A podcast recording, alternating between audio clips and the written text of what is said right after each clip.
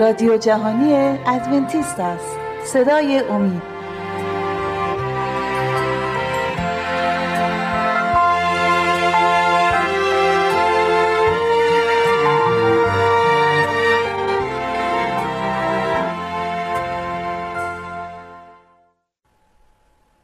به نام خداوند بخشنده مهربان.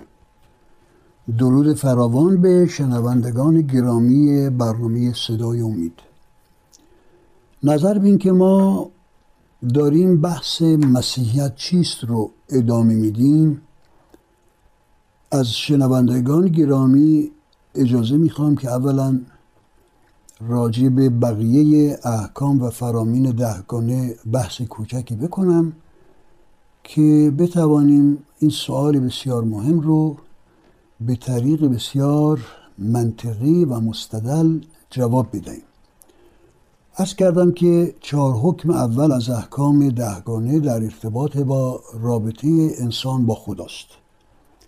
شش حکم دوم در ارتباط با رابطه ما با هم نوعان ماست و عرض کردیم که حکم پنجم در رابطه با احترام به والدین است که ما انسان ها باید همیشه قدر و قیمت مجاهدت ها زحمت ها و تمام آن کوشش هایی که والدین ما برای ما کردند این قدردانی رو دائما بکنیم و از اونها توجه بکنیم تا لحظه آخر عمرش.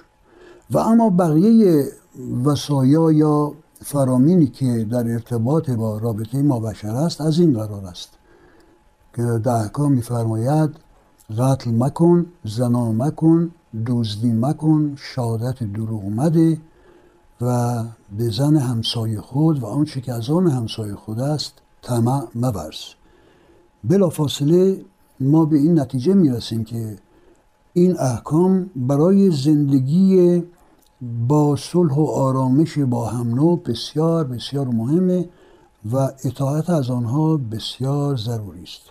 حالا در بحث این احکام باید گفت که منظور از قتل مکن فقط این نیست که ما کسی رو به قتل برسانیم بلکه حضرت مسیح فرمود حتی رنجش دادن قلب کسی در واقع شکستن همین حکم هستش. و بنابراین باید نه در فکر و نه در عمل در جستجوی زندگی مسالمت آمیز با صلح و آرامش با هم نوعان خود باشیم و هرگز بد اونها را نخواهیم و در صدد صدم رسوندن با آنها نباشیم.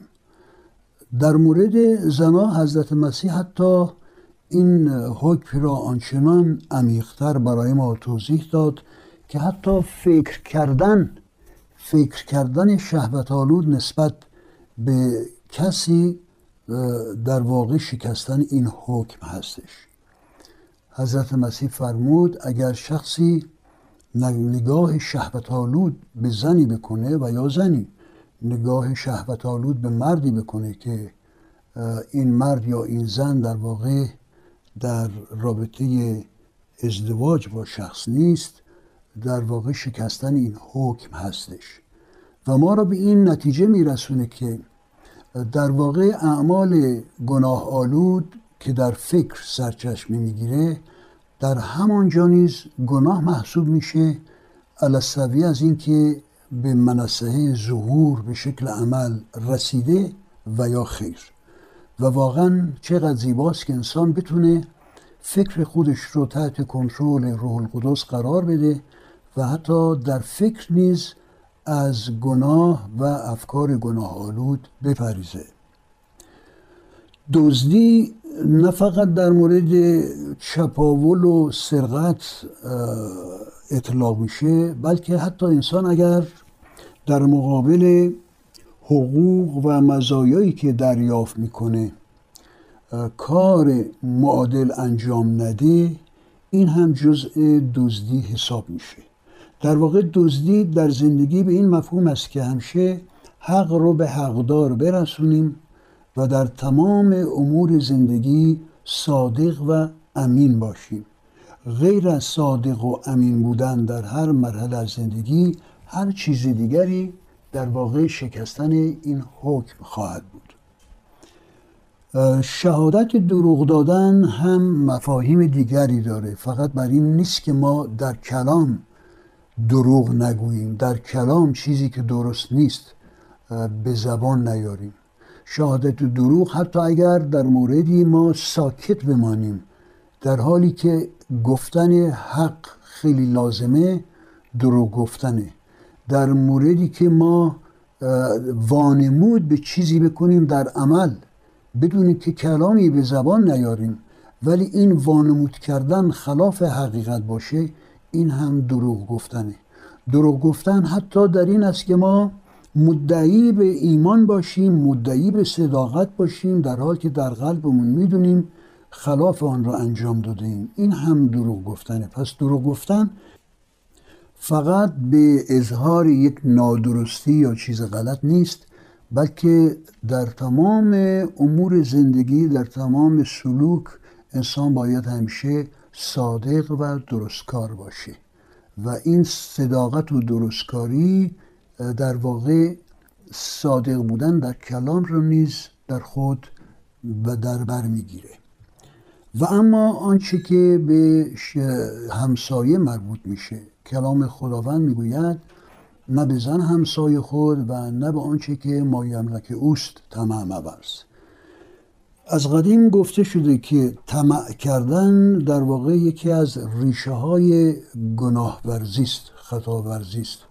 وقتی انسان چشم به مایملک همسایه میدوزه و در قلب خودش اشتیاق پیدا می‌کنه که دست بیا به آنچه که مال همسایه است این اشتیاق ریشه گناهان دیگر می‌تونه باشه. مثلا برای دستیابی به آنچه که مایملک همسایه است ممکن انسان به قتل هم پناه ببره یا به جهات دیگه و راه دیگه سعی کنه که مایملک همسایه رو به دست بیاره مثلا دزدی بکنه.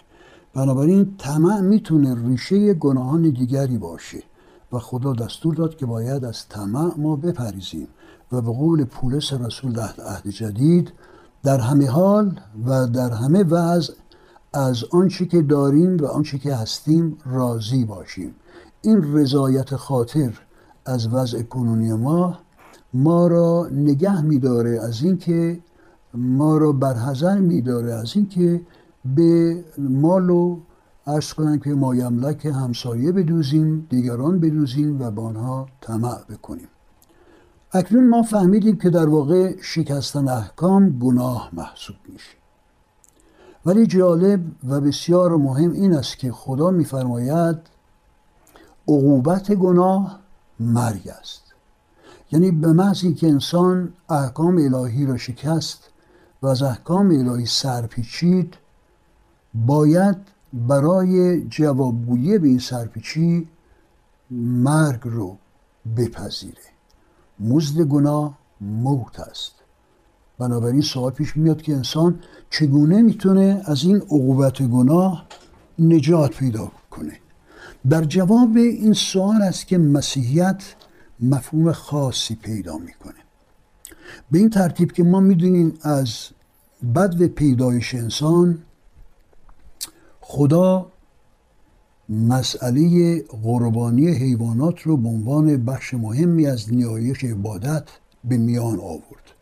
به خاطر دارید که در باغدان موقعی که آدم و هوا گناه کردند و در نتیجه اون اسمت و پاکی که داشتند از دست دادند و بلافاصله به اوریانی خود آگاه شدند سعی کردند که اوریانی خود را با دوختن چند برگ درخت انجیر بپوشانند. این اوریانی البته فقط در مفهوم اوریانی جسمی نبود بلکه اوریانی روحی که در نتیجه گناه و تمرد از فرامین الهی پیش میاد اشاره می کرد و کتاب مقدس می‌گوید که به محض تمرد و گرفتاری در گناه خدای خالق آدم و حوا رو فرا خوند و از آنها پرسجو کرد. گفت آیا از آن درختی که من من نبودم و گفتم که نخورید خوردید؟ و آدم و هوا اقرار کردند که تمرد کردند و از این درخت خوردند. خدا برای پوشش آنها از پوست حیوانات پوششی ساخت. سوال میاد که این پوشش از پوست حیوانات از کجا آمد؟ با توجه که اینکه می‌دانیم خدا در تمام اعثار از انسان خواست که با توسط قربانی حیوانات عبودیت و نیایش و عبادت خود رو نسبت به خدا نشون بده این پوست حیوانات رو خدا از قربانی کردن حیوانات برای پوشش انسان به دست آورد. کاملا منطقی است که ما بدانیم که خدا دستور داد تا آدم حیواناتی رو در این صورت مسلما گوسفند یا بره رو یا بره رو قربانی بکنه تا خدا از پوست این حیوانات پوششی برای آدم و هوا بسازه. در کلمه دیگر اوریانی گناه آنان فقط توسط پوست یک حیوان بیگناه می‌تونست پوشیده بشه. ما در بحثای آینده این مسئله رو ادامه خواهیم داد که ببینیم چگونه قربانی حیوانات رمزی بود از طرف خدا برای برنامه نجات و چگونه این برنامه نجات توسط یک قربانی بزرگ می‌توانست عملی صورت بگیره و برای انسان مفید واقع بیفته. ما همگی شما رو مجددا به خدا می سپاریم و آرزوی سعادت و کامیابی دائم شما را داریم و تا دیدار آینده که امیدواریم به این برنامه گوش بدهید با شما خداحافظی می نماییم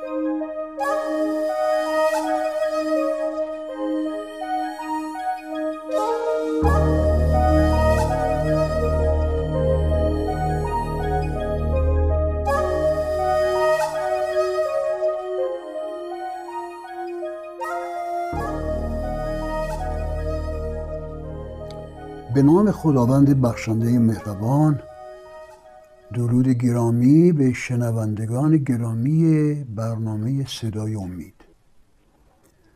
در بحث پیشین ما صحبت از ده فرمان نمودیم و گفتیم که خداوند قادر مطلق ده فرمان رو برای هدایتمون و برای رهایی از گناه به ما عنایت فرمود. در این حال گفتیم که شکستن این احکام رو گناه می‌توان خوند. زیرا کتاب مقدس میفرماید شکستن احکام گناست یا گناه شکستن احکام است. صحبتی شد راجع فرامین اولیه راجع ارتباط ما با خدا و فرامین ششگانه دوم که در ارتباط با رابطه ما و هم نوعان ماست.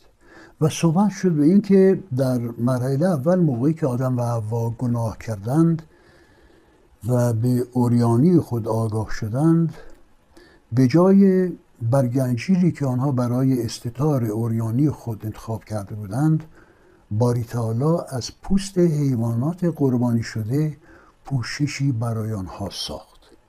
در کلمه دیگر از بد ارتداد و گرفتاری به گناه خدا انسان را به این موضوع مهم آگاه ساخت که گناه موجب مرگ خواهد شد. در این مورد مرگ حیوان بیگناهی که پوستش برای پوشش اوریانی آنها استفاده شد. این موضوع قربانی در اون مرحله اول خدا به این دلیل انتخاب کرد که انسان آگاه باشه که گناه چیز سبک که بهش اونها آن را سرسری گرفت نیست بلکه گناه دائما ایجاد اولا جدایی با خدا و ثانیا ایجاد مرگ نهایی برای بشر می نماید برای اینکه بشر بدونه که گناه سنگینه و نباید سرسری گرفت خدا در همون مرحله اول با قربانی کردن حیوانات این مسئله رو در طرز تفکر و اندیشه های انسان گنجاند. و انسان واقف بر این شد که گناه چقدر چیز واقعا زشت و ناپسنده که چنین عاقبت ناگواری رو برای یک حیوان بیگناه به وجود میاره. ولی در واقع میباید از این تجربه یاد بگیره که این حیوان که کشته شد به مثال خود انسانه که اگر گناه را نبخشیده به کنار بگذاره و چاره خدا رو برای نجات از گناه نپذیره خود انسان گرفتار این نابودی و مرگ خواهد بود. بنابراین سیستم قربانی ها که خدا به بشر داد از بدو باغ عدن در مورد پوشش اوریانی آدم و هوا تا تمام پیغمبرانی که هر یک به نوبه خود در زندگی خودشون با قربانی ها سعی کردن رضای خدا را بجویند و حتی تا موقع مسیح که شام آخر رو با قربانی یک گوسفند بی ای به یک سال گذروند نمایشگر این است که گناه باید با مرگ جوابگو بشه. عقوبت گناه موته. و این سلسله قربانی ها اشاره می‌کرد به اینکه خدای خالق توانا راه و مفر نجات از گناه را با یک قربانی عظیمی که در آینده صورت خواهد گرفت برای بشر مهیا کرده است. می‌بینیم که تمام پیغمبران گذشته به نوع خود قربانی های زیادی کردند مثلا ما می‌دونیم در مرحله اول بعد از آدم و هوا قابیل و حابیل به عبادت خدا برجستند حابیل مطابق فرمان الهی گوسفندی رو قربانی کرد و بر روی مذبح قربانی قرار داد در حال که قابیل قائن یا قابیل از محصولات کشاورزی خودش روی مذبح قرار داد و بنا بود که این محصولات کشاورزی رو قربانی بکنه. باری تعالی قربانی حابیل رو پذیرفت و با فرستادن آتشی از آسمان اون قربانی رو سوزوند. اما قربانی قابیل یا قائن رو در نظر نگرفت و در در درگاه الهی مقبول نیفتاد و بنابراین آتشی برای سوزاندن این قربانی نفرستاد. این مسئله آنچنان قابیل رو ناراحت و عصبانی کرد و رشک و حسد آنچنان فکر او را تحت سیطره خود درآورد که یک روزی که در بنابراین مزرعه بودند بلند شد و برادر خود حابیل رو کشت. و می‌بینیم که این سیستم قربانی ها از نسل به نسل ادامه پیدا کرد. حتی مثلا در طوفان نوح موقعی که حضرت نوح از اون کشتی پیاده شد و به کشاورزی با فرزندان خودش مشغول شد کتاب مقدس می‌گوید که مذبحی در درجه اول ساخت و از حیوانات حلالی که با خود داخل کشتی کرده بود قربانی هایی گذراند بعدا می‌بینیم که پیغمبران دیگر نیز در طبیعت از این امر الهی هر یک به نوبه خود قربانی هایی به جا بردند. در مورد حضرت ابراهیم این قربانی یک مفهوم خاصی پیدا کرد.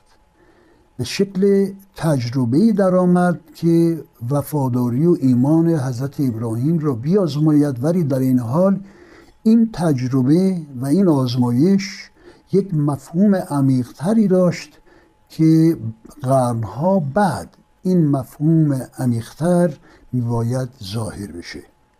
داستان به این ترتیب است که حضرت ابراهیم دستور از خدا دریافت نمود که برای قربانی حیوانات به کوه بشتابد. حضرت ابراهیم با فرزندش به کوه رفتند و در اونجا آتشی آماده گردید. آتش همراه خود برده بودند و چوبها رو روی مذبح چیدند و در این مورد پسرش از او پرسید ما چوب را داریم و آتش رو داریم از قربانی کوه و حضرت ابراهیم به صورت بسیار رمزی و در این حال پر از ایمان به فرزندش گفت خداوند خود قربانی را برای ما تهیه خواهد نمود.